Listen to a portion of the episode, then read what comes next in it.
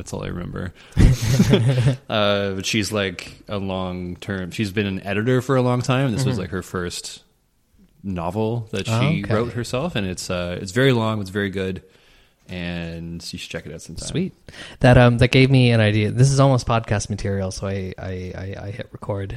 I don't know if this is actually. We always need a cold open. we always need a cold open. Um, but uh, what if there was like a city that was like the reverse of that? So like magic works everywhere in the world, and everybody knows magic works. But there's one city where it's like no magic works. there's no such thing as magic. And then so in the city, everybody uh, like nobody thinks that magic is real, and so like. Uh, I don't know. I had where was I going with this? I don't know. I had an idea. I You're was just like, describing Peterborough. I'm just describing Peterborough. the one place in the world where everybody's in denial about, the, about magic. Yeah, Uh, it'll pop up. yeah. It'll pop up.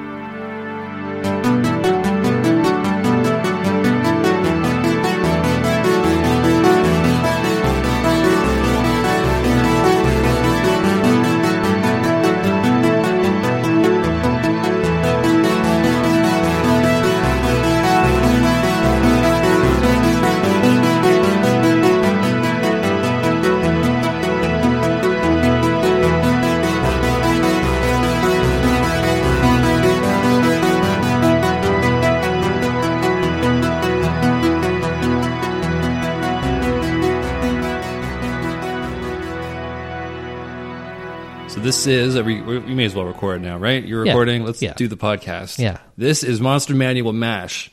This is the only podcast that talks about Dungeons and Dragons. This is the only one. We talk about specifically the monsters in the Monster Manual 5th edition, and we go entry by entry. We talk about the background of each monster, the folklore that makes them what they are. I, I, uh, I give you wild theories and navel gazing um, about why they are the way they are and what maybe the monsters are doing in your in your brain the kinds of hooks they get in human psychology and maybe how they're trying to be branded by the game. Like why would you use one over the other? Yeah. to uh, get a certain result out of the, uh, your players. Right? Yeah, it's like it's like the monster is like the input, and like what do you want the output to be? You know, Yeah. like what is the machine that is a game of Dungeons and Dragons? The input is you throw monsters and problems and dungeons into it, and it gets processed by the people Yeah. you're sitting across the table. and your friends from. have emotional reactions to it yeah, and then the output is uh, is uh, fun. yeah it's an engine for eating snacks Yeah, and that's really what we're dealing with here yeah, So we were we did the demons. We've, we've been we've been knee deep in demons, and we got maybe halfway through what I wanted to talk about, and halfway through the entries, more or less. We talked about demons in broad strokes, and we talked a lot about um, where they come from, the abyss. We talked about demon summoning. We talked a little bit about uh, true names. Did we Yeah. talk about true names? I think we mentioned like demon, like a demon's name gives you power over the demon. Yeah. yeah, And then we talked about the demon lords, like uh, uh, Jew, Jewy, Juiblex. Blex, my favorite. Yeah, the, the slime slime boy. Talked about Lolth, which we'll talk about more when we talk about Drow. Uh, but Lolth is not a demon who hangs out with demons, possibly as a result of an ancient typo in the old D and D books. That's my theory. I haven't actually read that. That's like why, but that's Yeah. I I've, I think I'm reading between the lines, and I think that's the reason. Um, that brings us to the individual demons that you are likely to come up uh, and encounter in a game that it, that someone will put in and make you usually fight. Yeah. So we got to Chasme. We did the Balor, which is um, an Irish uh, monster name, but is actually the Balrog from Lord of the Rings. Yeah, and that's a whole thing. Um, I could I could almost have a little mini episode with Emily about what that is, and maybe we'll do that sometime. And then we got the Barlgura, which is a uh, a bad orangutan. And then we got the Chasme, which is a bad um, n- mosquito. and then we kind of trailed, uh, I trailed off and started talking about other stuff. So we got that far. Um, I was also thinking, so I was complaining about demons being things that you just fight physically, and that you um, you kind of lose out on a, a lot of what real world demons um, kind of actually force you to do, which is confront things like disease and natural disaster, and they're used as like um, personifications of bad things that happen to people. Like Yeah. they're they're directed at people. They don't just happen.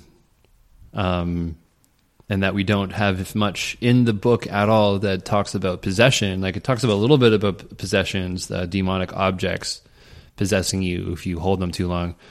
But I was kind of thinking it'd be neat if you could use these monsters, these demons in the book, and if you got, if you tried to like distill what made each demon a thing, Yeah. um, or different, or like what kind of portfolio each demon would cover, you could make these guys the sort of like late stage possession. Yeah, Like- like like a Balor possession is different than like a Dretch possession. Yeah, Yeah.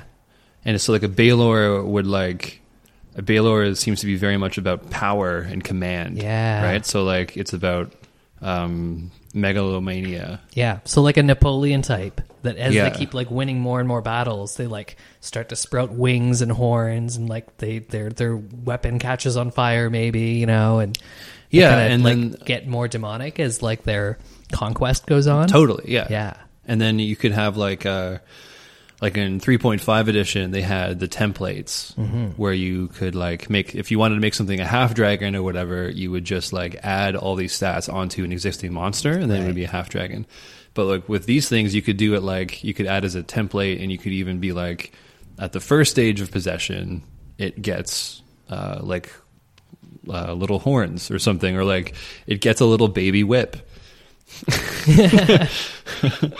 I like the idea that like part of being possessed by a demon is the like weapons manifest themselves Yeah. around you. is the accoutrement yeah. yeah Demons and demon accessories. Here's your demon possession paraphernalia. Yeah. Here are your demonic accessories. yeah. So I thought that'd be cool. I don't know how um, that would be like an easier way because we were talking about adding like all sorts of randomly rolled Yeah. Charts to like generate new demons, but I think that would actually be a maybe like a an easier way to use the existing material. It's still a lot of work that I'm not going to do, but one could. It'd be a fun way to do the thing where like you have like an NPC that uh, is like mildly important but not super important. But then if they become like a major antagonist later, you know that transformation can like happen throughout your encounters with them, sort of thing, and that that way Give you hints, maybe? Yeah, Because yeah, that'd be something too. Would be like um, someone in the more of a mystery yeah, story, more of a mystery game or something where someone is possessed and there are a few clues, and if you know where to find the clues, and then the clues get more Wonder if obvious. Guy, if, if it's the guy with the flame whip yeah, I came wonder, out of nowhere, I wonder if the flame whip dude is is bad. what does it mean? I wonder. And then like the Barlgura would be um, I don't know evil orangutan behavior. yeah, It's supposed to be just like animalistic, it'd be just like rage, it'd just be like fury, wrath, Yeah. I guess, right? If you want Yeah. to tie it to uh, specific Christian style cardinal sins. Yeah. The problem with like going with those sins is like there are exceptions to this, but because Dungeons and Dragons is often a game about fighting things, Mm-hmm. wrath would come up more often than any of the other Wrath would come up pretty often. Yeah. Yeah, you can you'd have to like figure this out a bit better, but that uh that could be one way to go. Anyways, let's look at the next ones. So we did the Chasme, and now we got the Dretch. Dretch. Dretch are repulsive and self-loathing, and they are doomed to perpetual discontent. They have low intelligence. They're about sheer malice. They mill about in mobs. They voice their displeasure as an unsettling din of hoots, snarls, and grunts. They might be incels. I think about incels Yeah. a lot these days. Yeah. it's too bad they keep coming up. They keep coming up. Yeah. They keep coming up. Um, They have a very strange like mythology yeah, that they're yeah. Especially with that clown movie that just came out. Oh yeah. I don't know. I don't know, man. But the Dretches, A spitting image of most incels, really, too. You should look. anybody Google the image. yeah, it's just like the worst internet troll. Like that, like if you had this picture and then you had the name Internet Troll, yeah, it would be viable. yeah, totally. Um, so they're the like the lowest level. They're not even on the uh, demon type ranking. I don't think, which is one of my problems with the demon type ranking. It just doesn't include some of them. Uh, The published demon type ranking doesn't include some of the demons in the book. Yeah, it doesn't include, like, two or three of them. published in. Yeah, for, for reasons, but it's like this is needlessly confusing and helps no one. yeah. Who would use this? Nobody. They're just trying to please people that have the older books. I think. Uh, so yeah, so they mill about in mobs and they voice displeasure as an unsettling, unsettling din of hoots.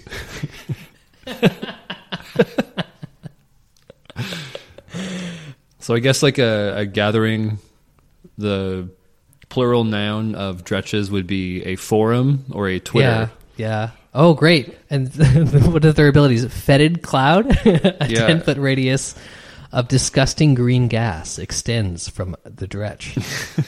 That's great. Yeah. Uh, so there, yeah, that's like an easy. That's an easy demon. Yeah, They just, um, I'm not sure like wh- where they would show up, but they, you would just you would encounter a big glob of them, yeah. and they'd be like, uh, "I'm so tired. Why doesn't anyone like me? Why do they make? Why do women make video games?" it's like, oh god. Uh, perfectly acceptable to hit these people with swords Yeah, and hammers for and shields. Yeah, Um, but I think I think if you use Dretch, you should really play up how, like, uh, f- infuriatingly self-loathing they Yeah, are. for sure. They just like have nothing but uh, self-pity. yeah. Really, like like black pill itself. Uh, then we got the Glabrezu, Glabrezu. lobster goat man. Yeah, this, yeah, this one I don't know about. I don't, I don't get. It takes great pleasure in destroying mortals through temptation. Uh, this is one demon that goes out of its way to offer its services to mortals, because most demons hate doing that. Uh, this one will do it in order to try and further the corruption of the human that uses its services, and it also hoards riches and it uses them to fulfill promises to short sighted summoners and mortals.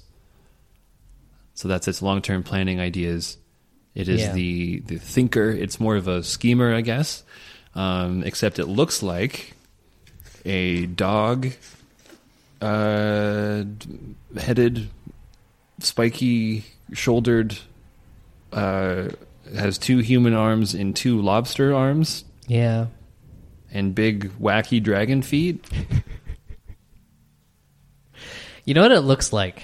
Um, which honestly, this is almost to its credit. Like, I, I want demons to look the way I'm about to describe it. It looks like you got like a professional artist, and then you had a child describe a monster, Yeah, and then just based on a child's description, like made that monster. yeah. This is this is the one of the wackiest Yeah.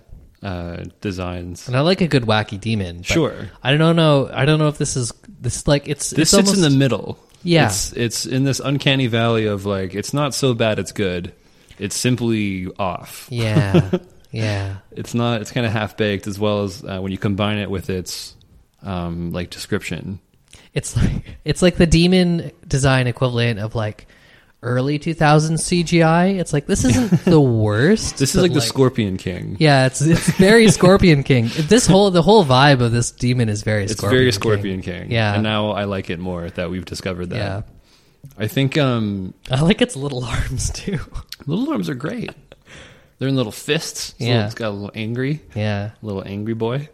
Um, I think it's. Uh, I mean that that said though, we I was complaining about how like dedicatedly bestial most of the monsters, most of the demons are. Yeah. And this is one that like is truly chaotic. Right? Yeah. Like there's no reason I don't know if you can hear Casey growling out the window. We're recording in um, the room outside the room we normally record in, which is why it's a little reverby and why Casey is growling more. hmm She doesn't mean it. Uh, but yeah, yeah, it's a, it, it is good that it's chaotic. I guess that's it's got it's got that for it. But It doesn't. I do kind of like I some. I don't know. Like I, I kind of want like a, like I want to look at a demon and be like, like I like the chaos, but I sort of want because it's the schemy demon, right? It doesn't really look like a scheming demon. It looks like a fighting demon. right, So I, don't- I don't know. Somehow I want it to retain the chaos, but look more like a scheming demon. yeah, I don't know what I mean by look more like a scheming demon. scheming demon. but a good example of Can scheming. we make it look demon- more schemy? Yeah, well, a good example of that would be like uh, I keep bringing. This is a podcast about Dungeons and Dragons, and I keep play, bringing Warhammer, and I don't even play Warhammer. But the Tzeentch, I think is how you say it. Yeah, which are like the chaos god, god of change. like the god of change, right? And they're like weird bird monsters mostly, Mm-hmm. but they look they look real schemy. Yeah, because the birds Yeah. are natural schemers. Birds Yes. are nature schemers. Yeah, um, birds and lizards. there's a great uh, and it's not a quote i'm going to paraphrase it but it's a, there's a great line in uh, the redwall series of books that uh, birds demand payment it's Oh, like yeah. a known thing it's like all the little woodland creatures are fighting the uh, the evil cat usurper queen um, Tsarmina and they enlist the aid of a uh, a, a, a sparrow i think Yeah.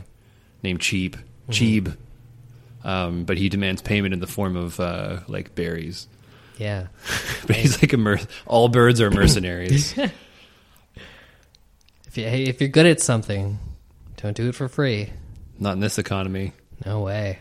So then, uh, yeah, I, I I know I kind of agree, but also it is the it would be chaotic to have the schemer not look like a schemer. That's true. Yeah, Right. and plus, if you're the schemer, you don't. It's sometimes adv- advantageous to not look like the schemer. Yeah, Like most of the time, probably. yeah. I just don't think that they designed it with that in mind. I don't think they thought about it as much as we have. Mm. Is the thing. like just now, the amount of thought we put into it in this five minute bit of conversation, I don't think they really. I don't I feel like we're gonna keep having that problem. Yeah. I mean, I hope so. It's kind of the whole point. Uh, so yeah, let me- let's move on to the Goris- Goristro. Yeah. Goristro. This looks like a fiendish minotaur, which most minotaurs already look fiendish. Mm-hmm. Them being uh, humanoid uh, bull ragers Yeah. in the first place. Um, they are living siege engines or prized pets. Uh, labyrinths are no problem for them, and they sometimes carry smaller but more important demons on palanquins. So they are just like big, huge beasts of burden.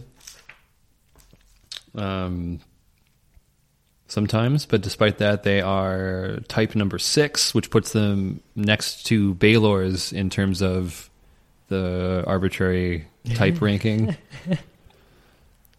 So they are like very special pets. hmm Yeah. They're very special friends, and uh, they can perfectly recall any path that is traveled because it is a Minotaur thing. So, like, there's a weird demon hookup with Minotaurs. Yeah. I think we, one of the lords is like a Minotaur lord.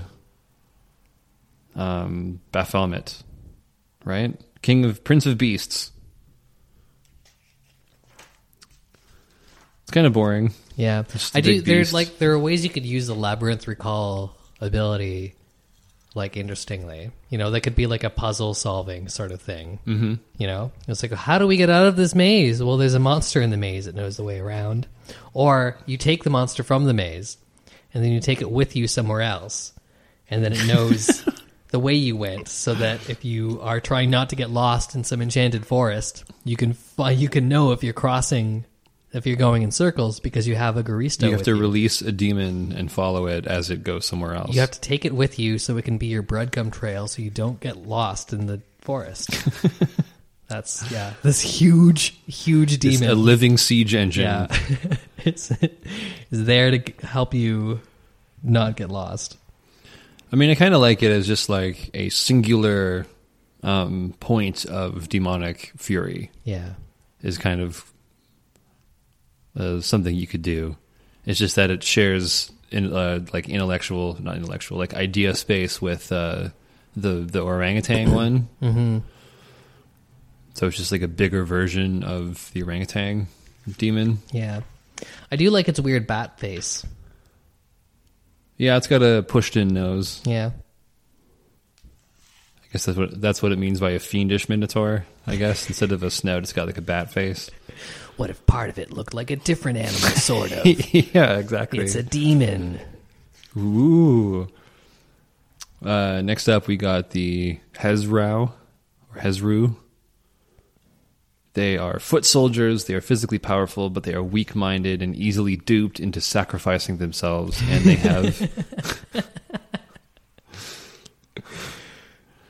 um, and they have uh, a terrible stench, which I would imagine almost all of the demons do. Yeah. they either smell like brimstone, sulfur, or uh, fetid clouds. Yeah. um, if you were possessed, if somebody was possessed by a Herzru, Mm-hmm. what would they be like? Um, uh, brown nosing, Yeah. sniveling. Um, they would kowtow to authoritarian figures. They'd be science deniers. Yeah, totally. They'd be uh, they'd be people who are into cults of personality Yeah.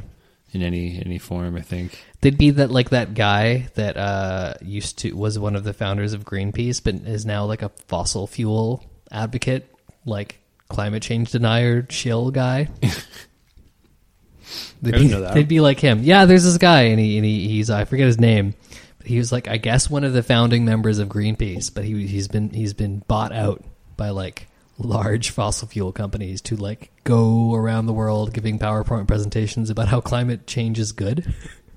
It's, oh wow! yeah, it's terrible, and it's like, I wonder how much that was worth. You know, his like Greenpeace, like resume point. That guy's possessed by a Herzru. That guy's possessed by a, a Glabrezu. He's Glabrezu. been he's been tempted by uh, treasure. That's yeah. You know, the Hezru I think is um, they more just want to be like on the winning. They want to be bossed around by someone who and then feel like they're winning or something. You know, Yeah. they want to belong to the winning team. hmm I like that that they're easily duped into being Easily sacrificed. duped. Like that's a that is a, a large important personality trait about them is that it's easy to trick them into throwing themselves into volcanoes. Or Yeah, whatever. that's trait number one. yeah. Easily duped. No, you have the most important mission of all. exactly. Yeah. Um, they don't really do anything either. They have multi attack. They have a stench, or you, you get poisoned if you're near them, yeah. which is um, like kind of I don't know good. If you're encountering like foot soldiers from hell, you want sort of like an aura. Yeah. I think I, like I'm big on auras for monsters. Like there's what do you Casey is grunting Yeah. furiously. like there's just something that like gets to you if you get close to them. Yeah, You know? yeah, It doesn't have to be like an actual smell that comes near them. It can just be like a like dragons. Um, uh, in a lot of like stories, there's like the whole countryside curdles for some Yeah. reason, or like calves are born with like six legs or something. Yeah. So demons could like like crosses could just like flip upside down and uh The eyes of potatoes turn into real eyes. oh hell yeah Yeah.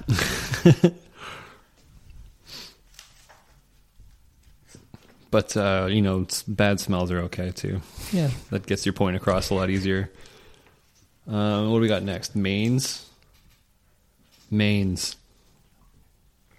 They are souls of evil creatures um and when they that are turned into manes when they arrive in the abyss they mindlessly attack non-demons and are often summoned to sow death and chaos in the material plane. Orcus can transform manes into undead monsters, and others feed on them. Even in the abyss, they reform a day later unless fed on by demon lords.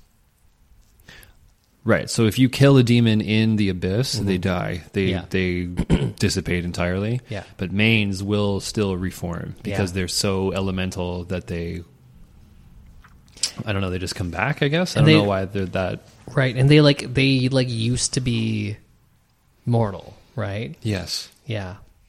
So like that's the punishment is like you get to be eaten by demons over and over and over again forever. And you're only out as if a important demon eats you. Yeah. And then your your suffering stops. Yeah. um so and then you can just be like released onto the material plane to just like walk around and cause havoc Yeah.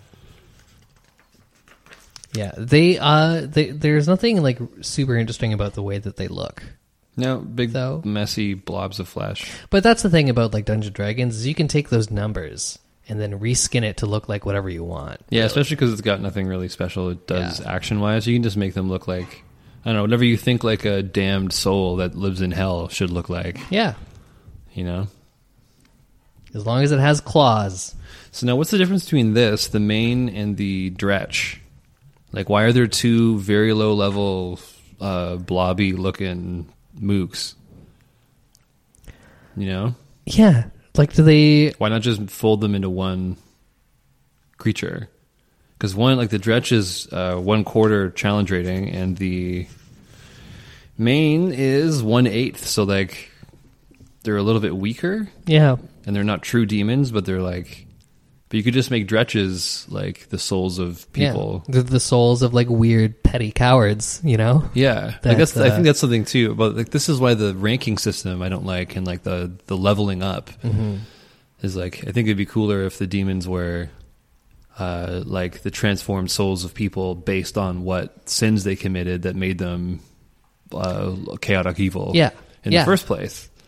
Yeah, totally. It's like how like there are like you know in like Dante's Inferno, there's like all those different circles of hell reserved for like people that have committed different sins. Like this is the treachery level, and this is the adultery level. You know, but it would just be. I guess there are like different levels of like uh, the abyss in this too, but it would be more like a you know if you are like in the abyss, like if you're mortal and you're in the abyss because you uh, were a serial killer or like a mass murderer, then you like that forms you into like this type of demon sort of thing. And if you're there for like another thing, you know, you, it forms you into another type of demon. Like those would be the categories Yeah. if you were formerly mortal. And then you could also have other demons that were just like personifications of like those like you know quote unquote sins themselves you know and then you, you could still have categories of demons but like you could have more variation it was just there there, there are other things that would make more sense you know Yeah, yeah yeah, that the yeah. I'm with you, man. Yeah. exactly. And then we got we're down to the last one now. I think. No, we're not. no there's a couple There's a couple Ooh, more. there's a bunch Uh, we're like halfway through I know. Goddamn. Uh, Marilith. The Marilith has the lower body of a great serpent, the upper of a female humanoid with six arms, each holding a scimitar looking blade. They have keen minds, good tactics. They lead and unite other demons, and they serve as captains. Um, this one there's, doesn't seem to be like. Um, it's more about like what they look like and their job, but there's Yeah. no personality or like demonic quality to them. no Um, but there's you can sort of infer a little bit. There's a bit of a, a Kali vibe, the like Hindu uh, like death deity, yeah the one with the the multiple arms and the the like flicking tongue and the the severed heads and hands and stuff like that. yeah So it's just like a kind of uh, like cosmic murder death demon. Who's like less about the ferocity of rage and like violence, but more just about like uh, like murder, yeah like just like systematic like man on man murder, yeah. like person on person, not coming from like a primal uh, like Yeah. source, not not a, a crime of passion, but more of like a crime of like process. I guess Yeah. I don't know. I'm kind of like extract like making stuff up now, but like like uh, industrialized murder because they're um, so into uh, serving as captains, and they seem to be more about like combat Yeah. with the blades and stuff. So you like using hierarchy to impose violence on others? Well, now I'm going to hit you with six swords Yeah. in an organized way. They, I mean, I think they look cool. They do look cool. They don't really feel like wrong. uh they do look they definitely look cool, but like there are other a lot of other things that aren't demons that like look pretty similar. You know, like like Medusas do totally different things, right? But they're not that far. Yeah, there's like, there are a bunch of other snake women. yeah. There's uh, Medusa and the Yuan-ti. But uh and then yeah, all the the things it does is hit you with stuff. That's okay. Yeah. And then we have um where is it here? Yeah, we have a little blurb about demon true names. Oh yeah. So demons of one of type one through six um, have true names, and they can be charmed to reveal it.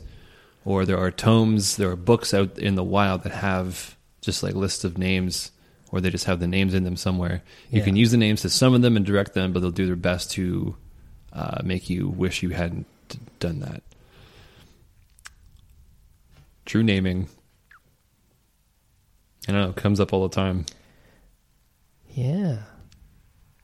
I feel like we talked about it enough. We never have to talk about it again. Yeah, it's fine. Yeah, demons have names. Their their real name is important. Uh, if you know the real name of a thing, that gives you power over it. Yada yada yada. yeah, etc. It's uh, we're all bored of it already. Yeah. Um, The Marilith is another uh, very Scorpion King looking demon. Oh, yeah. too. Oh, yeah. but uh, the Scorpion King, like that's a uh, ancient Egyptian thing, Yeah. and I think that's closely related to like Mesopotamian stuff. And then um, I don't know. It just seems the the Marilith is more of like an ancient looking. It kind of reads more real to me because it looks. I think it has more of a real world mythological yeah, um, impact, even though it is uh, kind of just as wacky looking as anything else in this book. But like a six armed, bladed, uh, blade wielding snake woman Yeah. is just like I don't know, it just gets to me. Yeah, and like it's it's like it's easier to imagine like a relief carving in stone somewhere Yes. in some temple of that Yes, than especially- like some of these other ones. Exactly. Like uh, the the ma- the manes, the manus or whatever, like is a scab guy. Yes, exactly. Um. Not quite the same. Yeah. Uh, uh, true names. Speaking, um, Yeah. I just wanted to get it out of uh, name of the wind. I think it is is a book that came out recently, last few years, Mm. that has a big to do about true naming, Oh yeah. where you can like the most powerful magic is true naming. Different kinds of magic. It's kind of like a Harry Potter, um, but if like everyone had to pay tuition.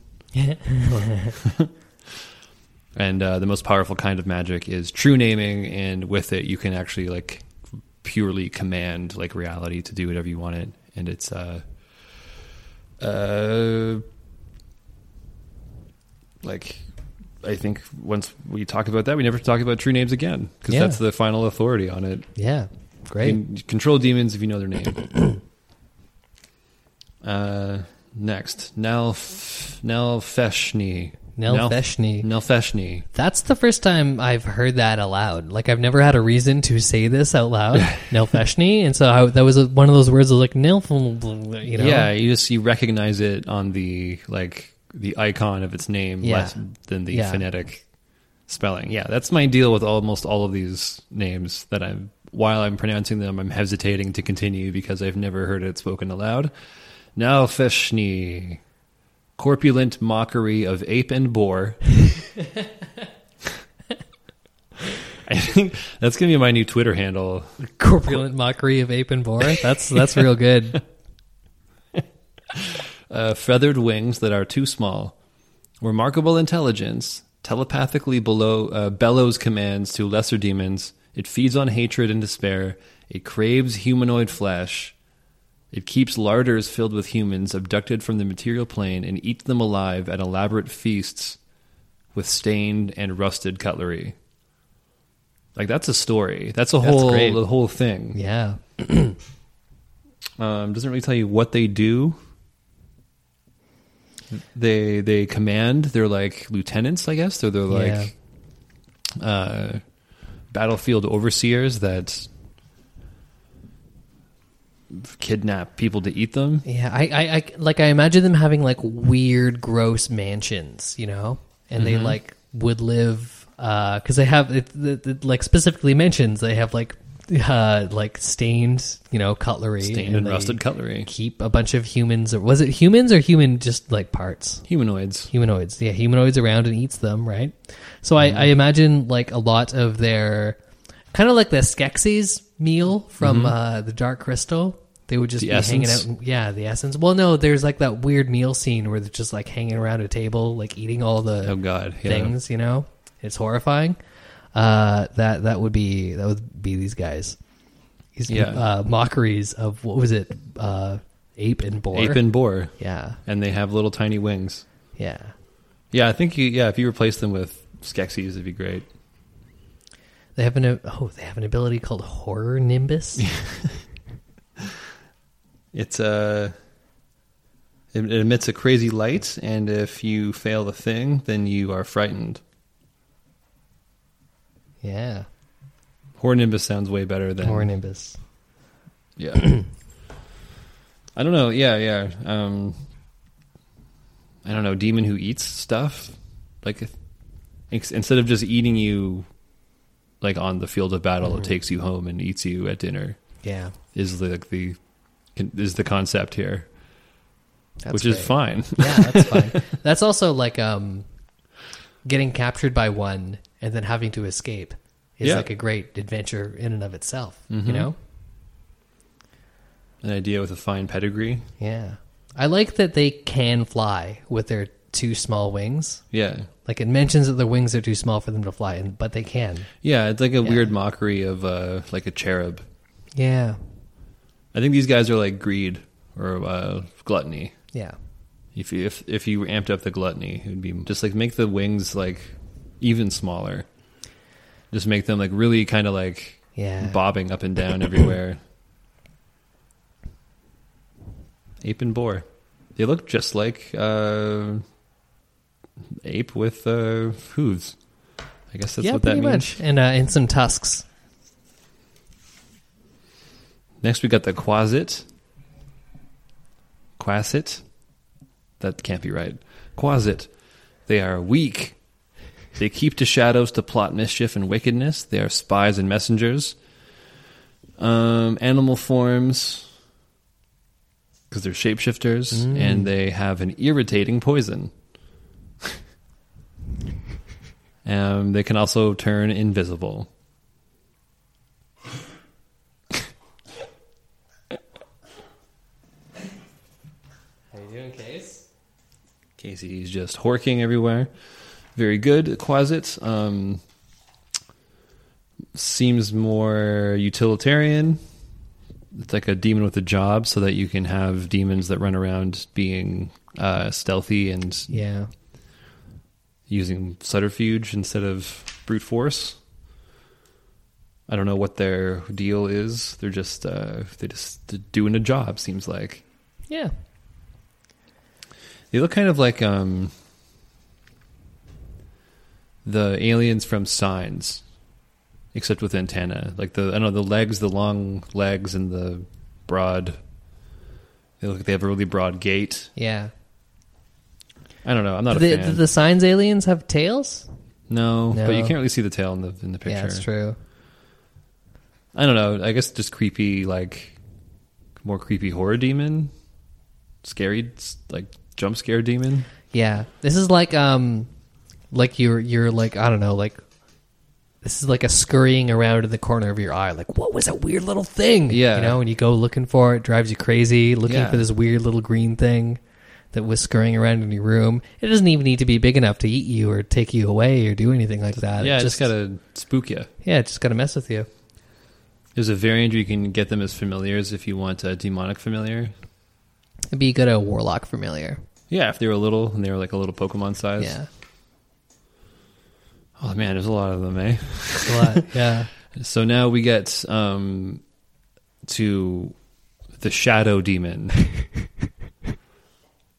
which like But like they all, all of the other ones have weird names. So Yeah. it's really out of place. this one being just called the Shadow Demon. yeah, Yeah, I don't understand why. the The whole deal here is that they are um, a demon's body is destroyed, but its its essence is prevented from returning to the abyss, and it takes on a vague physical form. It creeps around. It uses insubstantial claws to feast on victims' fears. It tastes memories. It drinks doubts. When exposed to light, it's a blurry shadow thing with a lower half tapering off and a top half as a winged monster. So it doesn't it's it's invisible except when you shine light on it it casts a shadow. hmm So that's I like that a lot. that is cool. Yeah, That's very cool. Um I think it should just be a demon in on its own right. I don't know why it has to have this like story behind it. Um and you could just fold the quasit with the shadow demon and then it's like a stealthy yeah. uh, agent thing. It doesn't have to change shape. Although changing shape is also like a very demonic thing. I don't know. Seems like two I, two ways of doing the same idea. Except I guess a shadow demon is something that lingers around because the demon is destroyed Mhm. ostensibly. Um, dumb name. Everything else has a special name.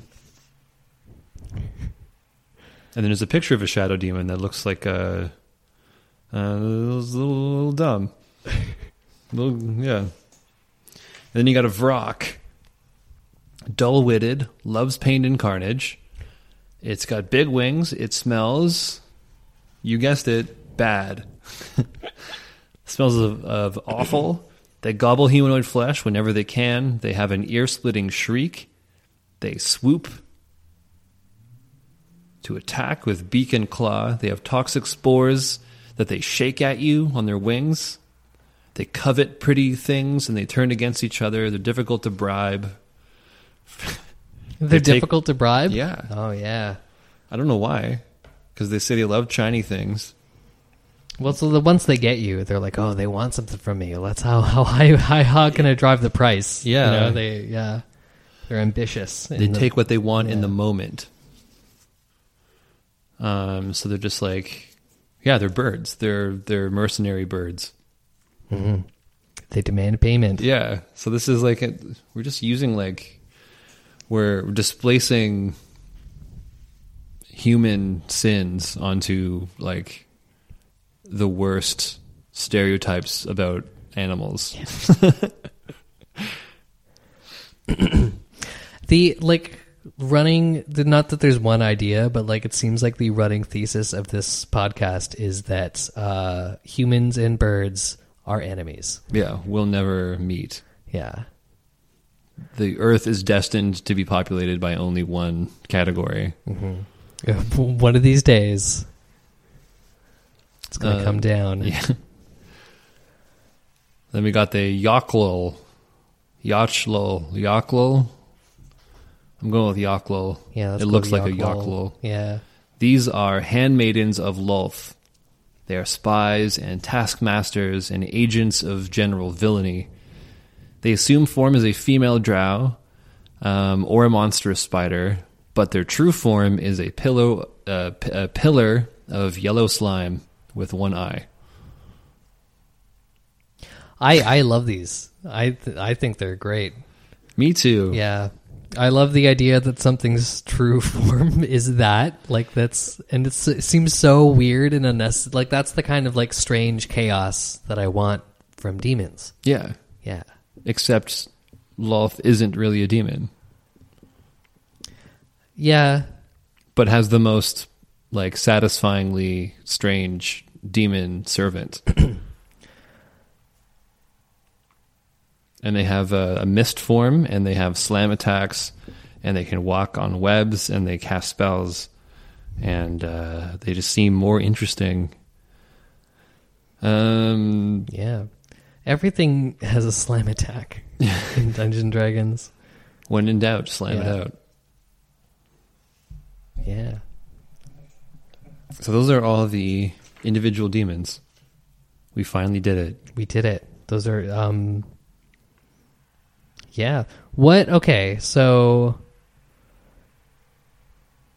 Mm-hmm. I don't know. I'm trying to think of like are there good mix and match combinations for, like out of these demons? Like would we is there like a quality of one that if superimposed onto another demon like the, the it would be greater than the sum of its parts? I guess we talked about like smashing a couple of them together before already. Yeah, Like, some of them you could fold in together. like Quasit and Shadow Monster. Yeah, I like the invisible demon thing. I like uh, adding the adding their bits onto existing humanoid creatures. Um, I think it'd be cool if you like the Yochlol, you could have demons that have multiple forms. Yeah. Uh, did you have any any any any? Sound like it seemed like you were trying to get at something. Uh, not not no, not in particular. I was I was hoping that I would uh, I would get somewhere in the meantime, but it doesn't always work out. Um, I don't know. Yeah, yeah. I really like. I really like the Quasit as a demon. Yeah. Like, I like that they they're just small. Like it's it's got seven hit points. Like if you just fought one one on one, that's like it's no big yeah, deal. you could wrestle one. Yeah, but it's like because you it's could rough one up. yeah, totally. But because it's like small and uh like and evil, it's that there's so much potential there. Yeah, Like, it's got a, you know, a bit of a gremlin, mhm. gremlin-y feel. Yeah, and not that there aren't like already things in Dungeons and Dragons that are like small and intelligent and and mischievous, you know? There's like plenty of there's plenty of that all over the place, right? Like a, a lot of the fey creatures kind of like fill that sort of like Mhm. And goblins. space. Yeah, and goblins totally. Um, but like quasi, they're like tiny, right? So they're Yeah. they're like I'm I'm I'm imagining them being like mouse sized almost, right? And so like it's this weird little intelligent mouse that is like fucking with you. Yeah, right? they So, like- seem they seem most like the uh, Hieronymus Bosch. yeah. Um, the, if you gave him a little like two pronged fork, they would just run around poking you in the in the butt hmm with yeah. it forever. When they finally get you cornered so they can keep poking you, there's one that would pull out like a lute and just start playing some music while they're poking you, and then they would just they would st- just start partying around you as they torture you. Like more would just keep coming out. Lovely. Yeah. Yeah, I'm I'm on board. You you changed my opinion. Um, let's talk about um, what demon means in in our world. Okay. What demons are. So, demon is a Latin um, word stemming from ancient Greece, Greek uh, daemon, which means god or godlike or power or fate sometimes. So um, that's kind of why uh, in early internet um, you had like the mail daemon, which was like uh, the whatever organizational programming software used to like send your emails. Oh, yeah. Early early programmers and like computer people were really into that, and daemons um, turn up in uh, his dark materials, like the Golden Compass. But they're not like evil demons. They're just like They're more like familiars. yeah, they are. Yeah. They're like they're godlike spirits. Yeah. it's like a it's more of a neutral entity or Yeah. power. Um, it originally referred to a lesser deity or guiding spirit found in ancient Greek religion and mythology, and later on. So yeah, definitely directly connected to familiars and the idea of familiars. Um, the word is derived from Proto-Indo-European, meaning provider and divider. Um, divider of fortunes and destinies, so like giving fortunes and divining. Um, one translation of Greek thoughts, uh, which found agreement in the mind of Plato, was of a daemon which existed within a person from their birth. And that each individual was obtained by a singular daemon prior to their birth by way of a lottery.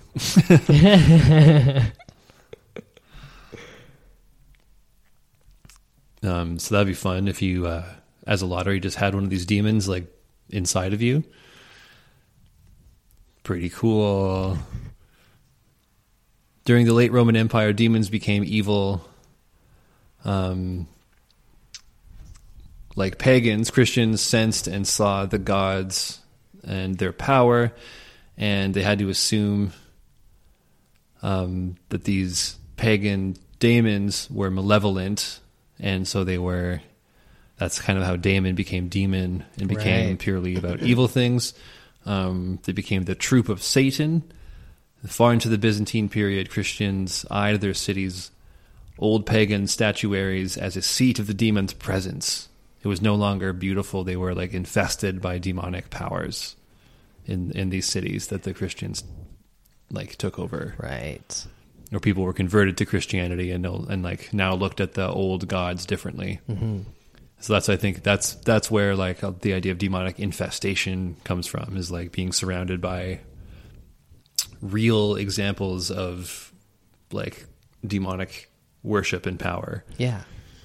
Um, demons in different cultures, different origins um, and methods, but they often overlap. Demons are sim- are usually used to just mean like malevolent spirits or adversarial spirits. Um, ancient Egyptian demons had two different classes. There were guardians and wanderers. So guardians were tied to a specific place and kind of used like uh, I guess like how ghosts are Yeah. Haunters of certain areas and like demons are like um like the the most angry ghosts that don't want you going where they're going. And then the wanderers are the ones that uh, afflict people. Um, demons protect the underworld and may prevent human souls from entering paradise and only by knowing the right charms are the deceased able to enter the halls of osiris. Um, but the the demons weren't like necessarily evil. They were just like they were like uh, holy bouncers. Yeah. like they're just doing their job, you know? Yeah, kind Yeah. of. And like you could be, it was it was good and right to be mad at them and to like consider them enemies, but they Right. weren't like morally corrupt. They were just Right. like doing their thing. Uh, and then the wanderers were the ones that like possessed people and dealt out mental illness and death and uh, disease. A lot of them were executioners that worked for major deities. Wanderers can be agents of chaos arising from the world beyond creation to bring about misfortune and suffering without any divine instructions. So if like a, a jobless demon is just like spending his like Saturday his like Sunday morning off work and just going around town, they'll just like stir up shit for no reason. Yeah. So that's what separates like most creatures, most uh, spiritual creatures from demons. Is that demons will just naturally like ruin your day, just because that's what they do. Yeah. They don't need like something outside of them to like uh like push them down that path. That's like in the their natural state is like is doing that. Is ruinous, yeah, Yeah. And they have um, like neutral or benevolent gods can even send demons to go do jobs for them Yeah. that are that will like cause chaos or not, but uh, left to their own devices, they'll just they'll fuck around on you. Um, demons in Judaism is uh, gets pretty complicated because um, depending on the tradition, they either don't exist, like they don't recognize that demons exist, or sometimes they do exist, but they're either referencing old Mesopotamian demons in the way that Christians looked at like pagan gods. They Yeah. looked at the old Mesopotamian gods as like demons or like uh, satyrs were a big thing. Those little goat people, which is why uh, the idea of like Satan as like a goat man Yeah. um, because satyrs were like I guess like a, a the people had statues of satyrs everywhere. Yeah. Um, in particular, um, Or demons in Judaism are regarded as a necessary part of the d- divine emanation in the material world and a byproduct of human sin, which is neat because it means that human beings, the wickedness of human beings, causes demons. Yeah. Which is that's that's that's an idea that is in a lot of places. So it's it's that's that's interesting. That It's Yeah. there. Yeah. In the Dead Sea Scrolls, there's a fragment called "The Curses of Belial." It's a uh, has a lot of like rich, flowery language, and it reflects the sentiment shared between. Um, I don't know that. Uh, I don't know what I'm talking about here. It talks about Belial and his guilty lot, and Belial and his demons are responsible for sin, which comes from an impure origin. So it comes from like some cosmic place. There's a section called the War of the Sons of Light against the Sons of Darkness. And uh, Belial controls scores of demons which are specially allotted to him by God for the purposes of performing evil. And uh, so Belial, despite his malevolent disposition, is considered an angel. Right. So he's like, he's invested by God to cause suffering and evil in the world on purpose. thus like giving people adversity to overcome and uh chance to use their free will to prove their Possibly, love of God or yeah, something like that. like sure. I, I always love trying to figure out like where that like fits into the whole cosmology of everything, right? Like when when it's stuff like It's- that. Yeah, it kind of you kind of start dealing with the circular logic of Yeah. these things, where it's like God uh, allows bad things to happen to test you, like Job. Yeah. So even though you curse the evildoers, ultimately all things are allowed or put in motion by God. Right. So yeah. therefore, it can't be bad, even though they're bad. yeah. So Belial is a is a Belial and his guilty lot. They're demons, but they got their job order from God. So like he's an angel, actually. Weird. That is weird. Yeah. Um, Christianity, um, also a little strange. Mm-hmm. In the New Testament, Christianity, uh, Jesus exorcises demons sixty three times in the New Testament. So very much real. Yeah. There are also the apocryphal texts, which are like um, books written about Jesus that the like most churches do not accept as yeah true. got retconned. Yeah, exactly. Yeah. Um, there's the Book of Enoch, which is, I believe, um, in like Ethiopian Christianity is like more uh, read and used. Um, sin originates when angels descend from heaven and fornicate with women, birthing giants as tall as 300 cubits. Whoa. I don't know how big a cubit is. That's I gotta find out.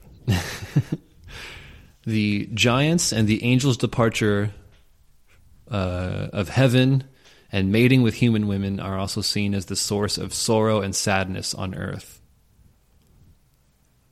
So there's a bit of a uh, there's a bit of a like some erotic fan fiction happening here. I think, um, like hunky angels coming down and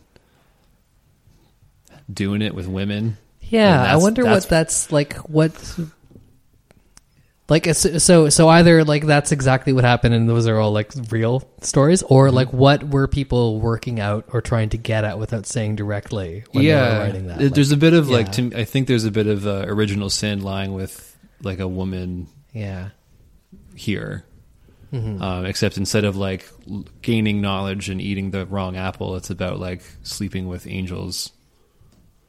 Um, the Book of Enoch shows that these fallen angels can lead humans to sin through direct interaction or through providing forbidden knowledge. Right. That's why I think that. right. In Enoch, um, Semyaz leads the angels to mate with women. So I guess he's like the, the angel in charge of uh, women dating, I guess. he's the matchmaker. Uh, angels mating with humans is against God's commands and is a cursed action resulting in the wrath of God coming upon earth. Azazel indirectly influences him, humans to sin by teaching them divine knowledge not meant for humans. Um, Azazel brings down the stolen mysteries, gives humans weapons which they use to kill each other, Humans are also taught other sinful actions such as beautification techniques, alchemy, astrology, and how to make medicine, considered forbidden knowledge. So yeah, this is like a much more elaborate Yeah. version of the Garden of Eden. Um, a, a cubit is the distance between your elbow and the end of your middle finger, Oh god damn it. which is that's. I, I I love that that was the standard of measurement for like I, a long time, hundreds of years, thousands Yeah, of years man. maybe, which is like almost by definition not standardized. Yeah. Like it's can't like whose arm exactly? I wonder how people work that out. They just like probably this might be why like haggling is a thing in ancient in like older cultures.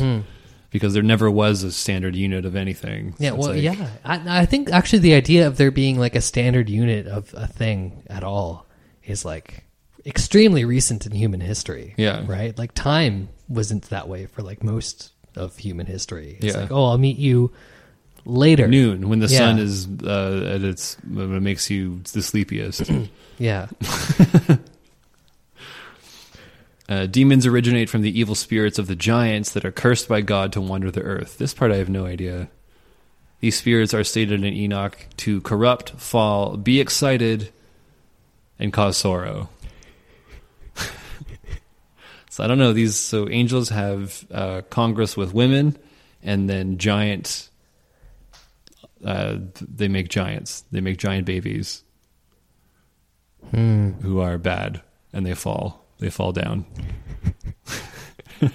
I mean, this is a great campaign world. This is yeah. You could Just like, massive babies crawling around, sinful babies. massive babies, like angels flying around everywhere, just like trying to like fuck everyone. you know? Yeah, it's like supernatural. It's like all these like hunky, uh, Yeah. hunky babes. All the human men are uh, like uh, putting together armies to try to stop themselves from getting cuckolded by all the angels. yeah, they're all uh, um, gathering in in mobs and communicating in hoots. um, the Book of Jubilees is another apocryphal book. It conveys that sin occurs when Canaan accidentally transcribes astrological knowledge used by the Watchers. And the Watchers are some sort of class of angel. This differs from Enoch in that it does not place blame on the angels. Um, however, the evil spirits of the Watchers are discussed as evil and still remain on earth to corrupt humans.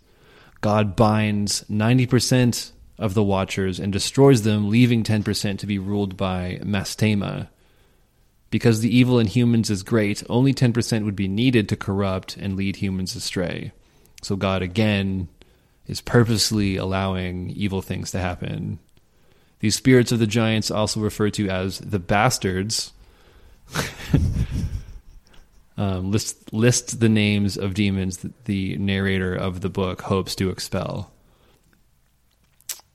Crazy shit, man. Yeah. Mastema is the tester of humans with God's permission. He carries out punishments for God as well as tempting humans and testing their faith. In something called the Zadokite fragments and the Dead Sea Scrolls, he is the angel of disaster, the father of all evil, and a flatterer of God. He is said to be a fallen angel. He first appears in the literature of the Second Temple period as the personification of the Hebrew word mastema, meaning hatred, hostility, enmity, or persecution.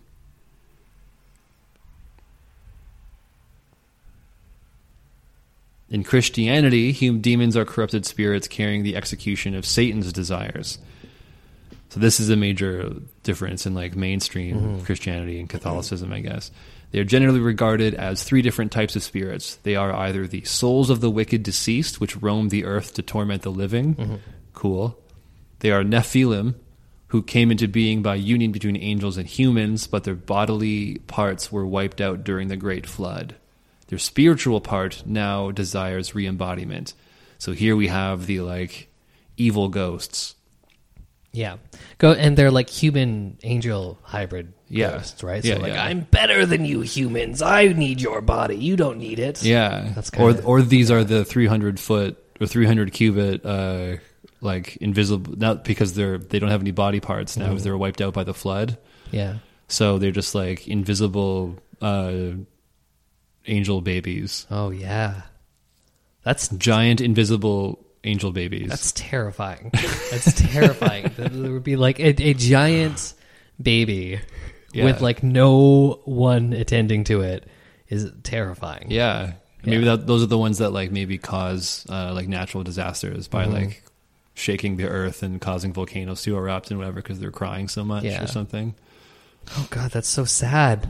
You it just is. have to comfort them, but they're giant monsters that wanted that would kill you because they don't care. Yeah. Wow, that's very Lovecraftian, you know. In like in that, Yeah. it's like a the this like other like altitude of reality that is happening. Yeah. That Although the yeah. it's still kind of knowable because we're still dealing with like angels that made made boom boom with Yeah. with the ladies, Yeah. which is like like a very base uh like any any rutting mammal can understand the story. yeah, right? Yeah. It's like not really a cosmological horror. It's just this weird like layer of yeah, and like not like why do they make 300 foot babies that's the unknowable part that's the part of like physics that we don't understand so there is, i guess you're like there is an Yeah. element but it's not it's not like a cthulhu type Mhm. yeah. eldritch horror it's like this weird like that didn't turn out yeah. the way i thought it was going to turn out Strange, surreal like situation to be in. It's Yeah. like okay, giant invisible babies are causing disaster everywhere because angels are, you know, they're just, just, like people. horny angels yeah. Yeah. And i guess like the pickings in heaven are slim? Like what's the deal? I don't get it. Uh, and then the third category of demons are fallen angels who sided with lucifer and were cast out by heaven by michael. So then you got yeah those are the real deal fallen angels. Yeah. um, I talked a little bit about how I wasn't gonna the the the categorization of demons and how like I'm gonna for the devil episode, but I, there is a little story I want to tell. This is the testament of Solomon, who was a, an old king who was up to some wacky shit. So a demon named uh, Ornias harasses a young lad who is favored by Solomon by stealing half of his pay and and sucking out his vitality through the thumb of his right hand. Right. Solomon prays in the temple and receives from the archangel Michael a ring with the seal of God in the shape of a pentagram, which will enable him to command the demons. Solomon lends the ring to the lad, who, by throwing the ring at the demon Orinus or Ornius, stamps him with the seal and brings him under control. Then Solomon orders the demon Ornias to take the ring and similarly imprint the prince of demons, Beelzebub. With Beelzebub under his command, Solomon now has all of the demons at his bidding to build the temple. Beelzebub reveals that he was formerly the highest ranking angel in heaven.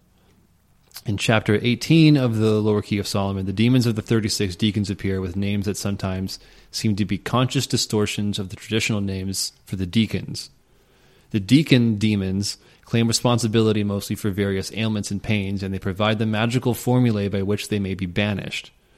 For example, the 33rd demon is R- R- Rex or Rex um, Aconioth, who causes sore throat and tonsillitis, and can be driven off by writing the word Lycorogos on ivy leaves and heaping them into a pile.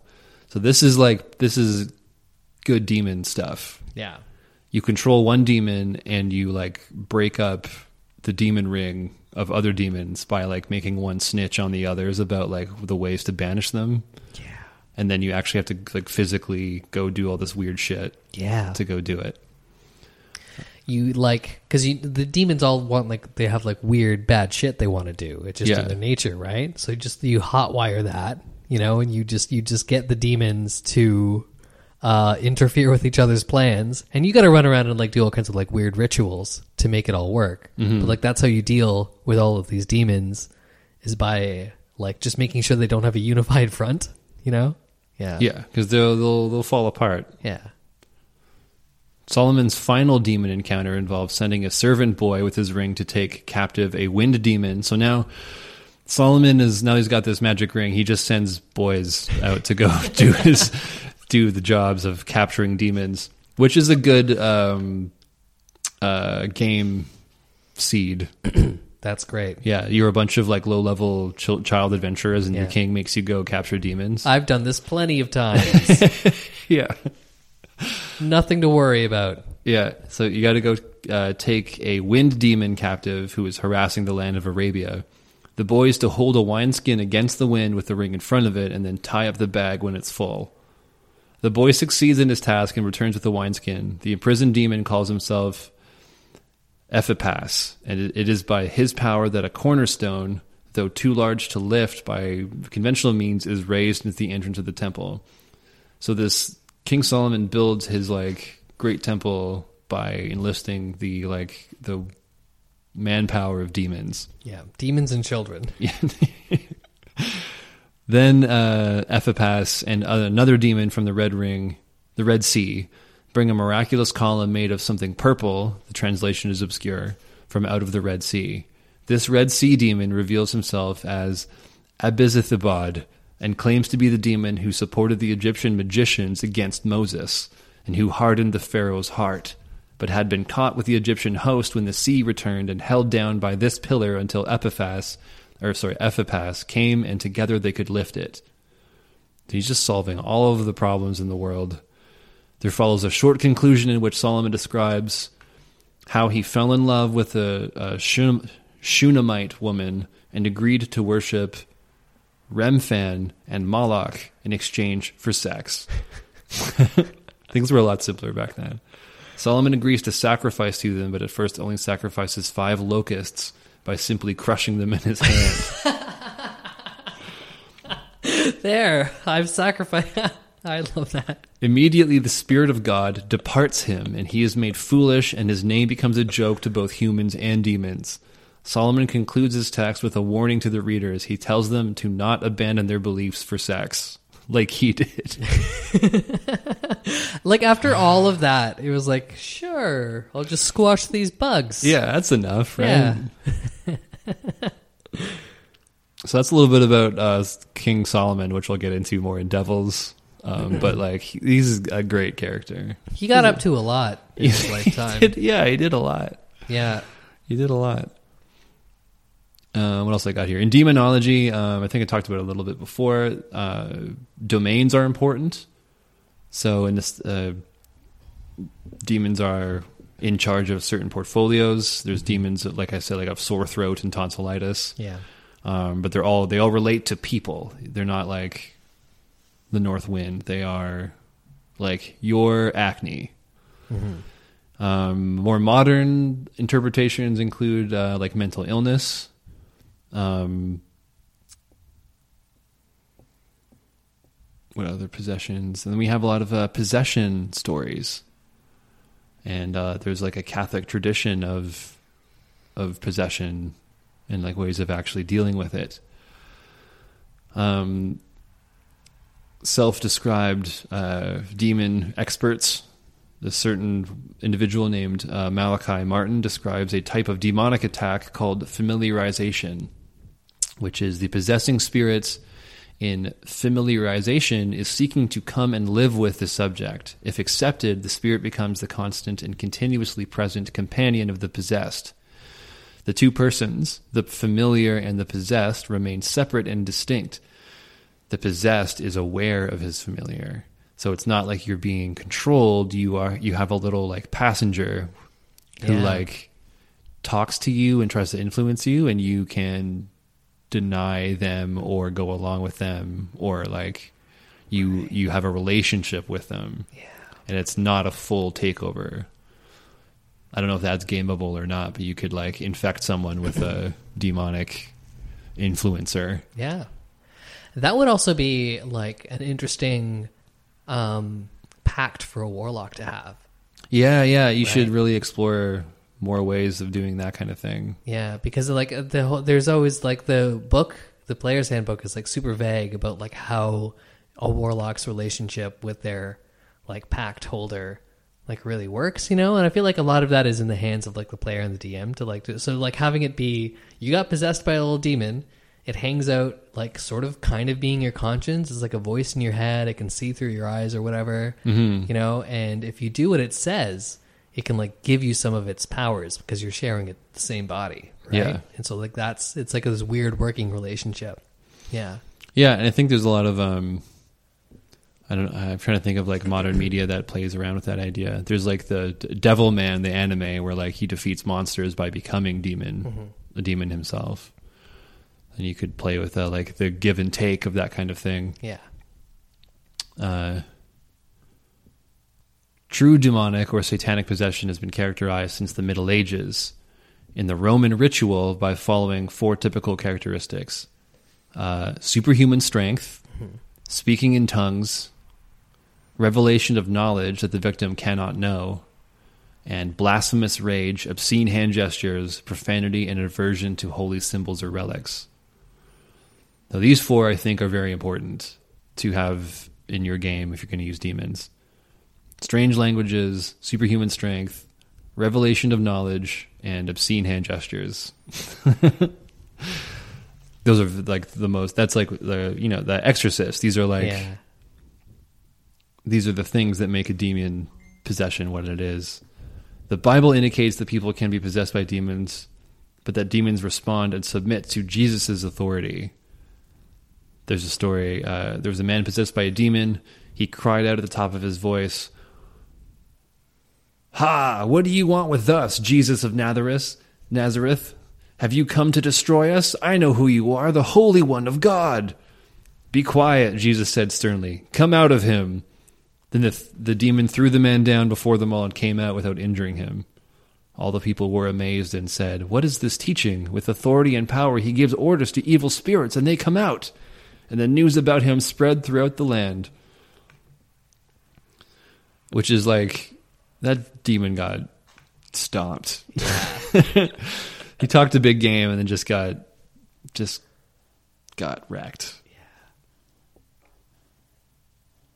There's a better one here. When Jesus stepped ashore, he was met by a demon possessed man from the town. For a long time, this man had not worn clothes or lived in a house, but had lived in the tombs. When he saw Jesus, he cried out and fell at his feet, shouting at the top of his voice, What do you want with me, Jesus, Son of the Most High God? I beg you, don't torture me. For Jesus had commanded the impure spirit to come out of the man. Many times it had seized him. And though he was chained hand and foot and kept under guard, he had broken his chains and had been driven by the demon into solitary places. Jesus asked him, What is your name? Legion, he replied, because many demons had gone into him, and they begged Jesus not to order them to go into the abyss. A large herd of pigs was feeding there on the hillside. The demons begged Jesus to let them go into the pigs, and he gave them permission. When the demons came out of the man, they went into the pigs, and the herd rushed down the steep bank into the lake and were drowned. Good job. That's great. I like um, that you can't just like pull demons out into nothing. You got to have a yeah that's yeah that's you know? that's an interesting part uh they have to go somewhere they have Yeah. to have physical form Yeah. or they're just a flying uh, ghost baby yeah because like and so like zooming back to like D and D world stuff, like maybe their physical form is like in the abyss or Mm-hmm. whatever, but if their spirit can cross the planes more easily and like possess things or whatever, you got to exercise them. You got to put it back into something, right? yeah energy can't be destroyed Yeah, yeah. So like maybe you know the easy way to do that would be like, well, okay, there's a bunch of pigs over there, yeah know? and that's that's the morally gray Yeah. answer and then the more difficult and probably I would argue proper way to do it be like, okay, I've got this magic crystal. right Let's yeah, put it yeah, inside of this and then throw this into a portal. yeah then you got your demonic objects Yeah, totally. or you could do it um they ha- they it can be transferred but they can only go into like another Yeah. human being or something so you have to decide What if that's like the only way that you can make magical items though is by getting possessed and then exercising the demon soul out of a possessed person into an object and then that's what makes the object magical. Right? Right, and then you have like a perfectly safe factory where you Yeah. can make magical items, and I swear it's perfectly safe, Yeah. and nothing could ever possibly go wrong. Yeah. We've got this haunted painting. Just stare at it. Yeah. in a dark room. I'll give you 50 bucks. Yeah, and then come out Later. Uh, we'll come get you. You'll be possessed. It's fine. It's fine. Um, uh, and then we'll, we're gonna take the demon out of Yeah. you. This is a perfect thing for like adventurers down on their luck to like. This is like the equivalent of selling blood. yeah, it's like, do you want to be a surrogate possessee for an enchanting service? Yeah, for a well-established Yes. Mm-hmm. and uh, high-quality enchanting service, Just sign this first, please. And where nothing things only go wrong one out of a hundred times. What are the odds that you it's going to be you? Yeah, It's fine. It's yeah. fine. I also think it's interesting in this story that the the demons want to leave, but they can't. Mhm. Like It's- they're begging to be exercised. oh, like they don't want they don't want to be evil. They just have to. Yeah, you know? or like they don't want to Yeah. be there. They want to. They don't want to be in a human They're being. They don't want to be on the scared and they're trying to get plane. home. Yeah, Yeah. exactly. But they're they can't help being evil Yeah. and like torturing this man and driving him to solitary places. They're just like animal They're just like doing. They just are trying to do what's best for them and happen to be attached to another thinking, feeling creature. They're like Yeah. a parasite that like just wants to wants to be Yeah. Severed but can't. And they could have they and like maybe they wound up like possessing someone because like somebody tried to summon them and was doing weird magic they shouldn't have done. Like imagine all of a sudden you woke up woke up and you were inside of the body of another living thing on Mm-hmm. a different plane of reality. Like what you don't know how their not a good time. works. Yeah, Yeah. Like they have probably totally different norms and everything. You would they would be acting really weird because you'd be trying to act normal, but you're not from their world. You know? Yeah. It could just all be misunderstandings. Yeah, there's your nonviolent solution to demon problems. Yeah. Official Catholic doctrine affirms that demonic possession can occur as distinguished from mental illness, but stresses that cases of mental illness should not be misdiagnosed as demonic influence. That's pretty fair.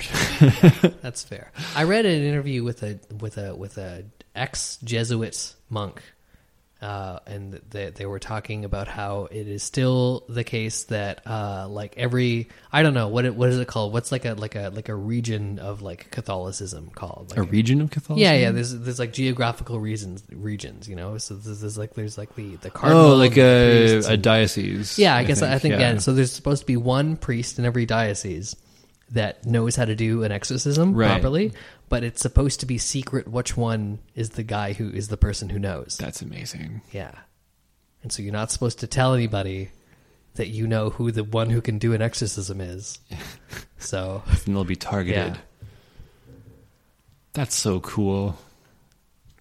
that, That probably makes- feels really cool being the secret exorcist. That's why else would you become a priest? Yeah. If not to be the secret exorcist. That's awesome. Uh, I just I had something I was going to read that was good. Uh, God, according to theologians, demonic assault can be involuntary and allowed by God to test a person, like in the biblical figure Job, who was tormented by Satan as part of God's test. Involuntary demonic assault, according to these theologians, cannot be denied because this would imply the negation of the cases mentioned in the New Testament. However, in the overwhelming majority of cases, the alleged demonic possession in modern times, the victim can suffer due to any number of personal initiatives, occult practices, mortal sin, loss of faith, or psychological trauma.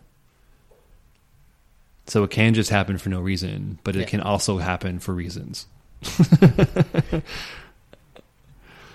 Um, in previous centuries, the Christian church offered suggestions on safeguarding one's home, ranging from holy water, placing wax and herbs on thresholds to ward off witches and the occult, and avoiding certain areas of townships known to be frequented by witches and devil worshippers after dark, because you could just catch, you could you could catch demons. Yeah.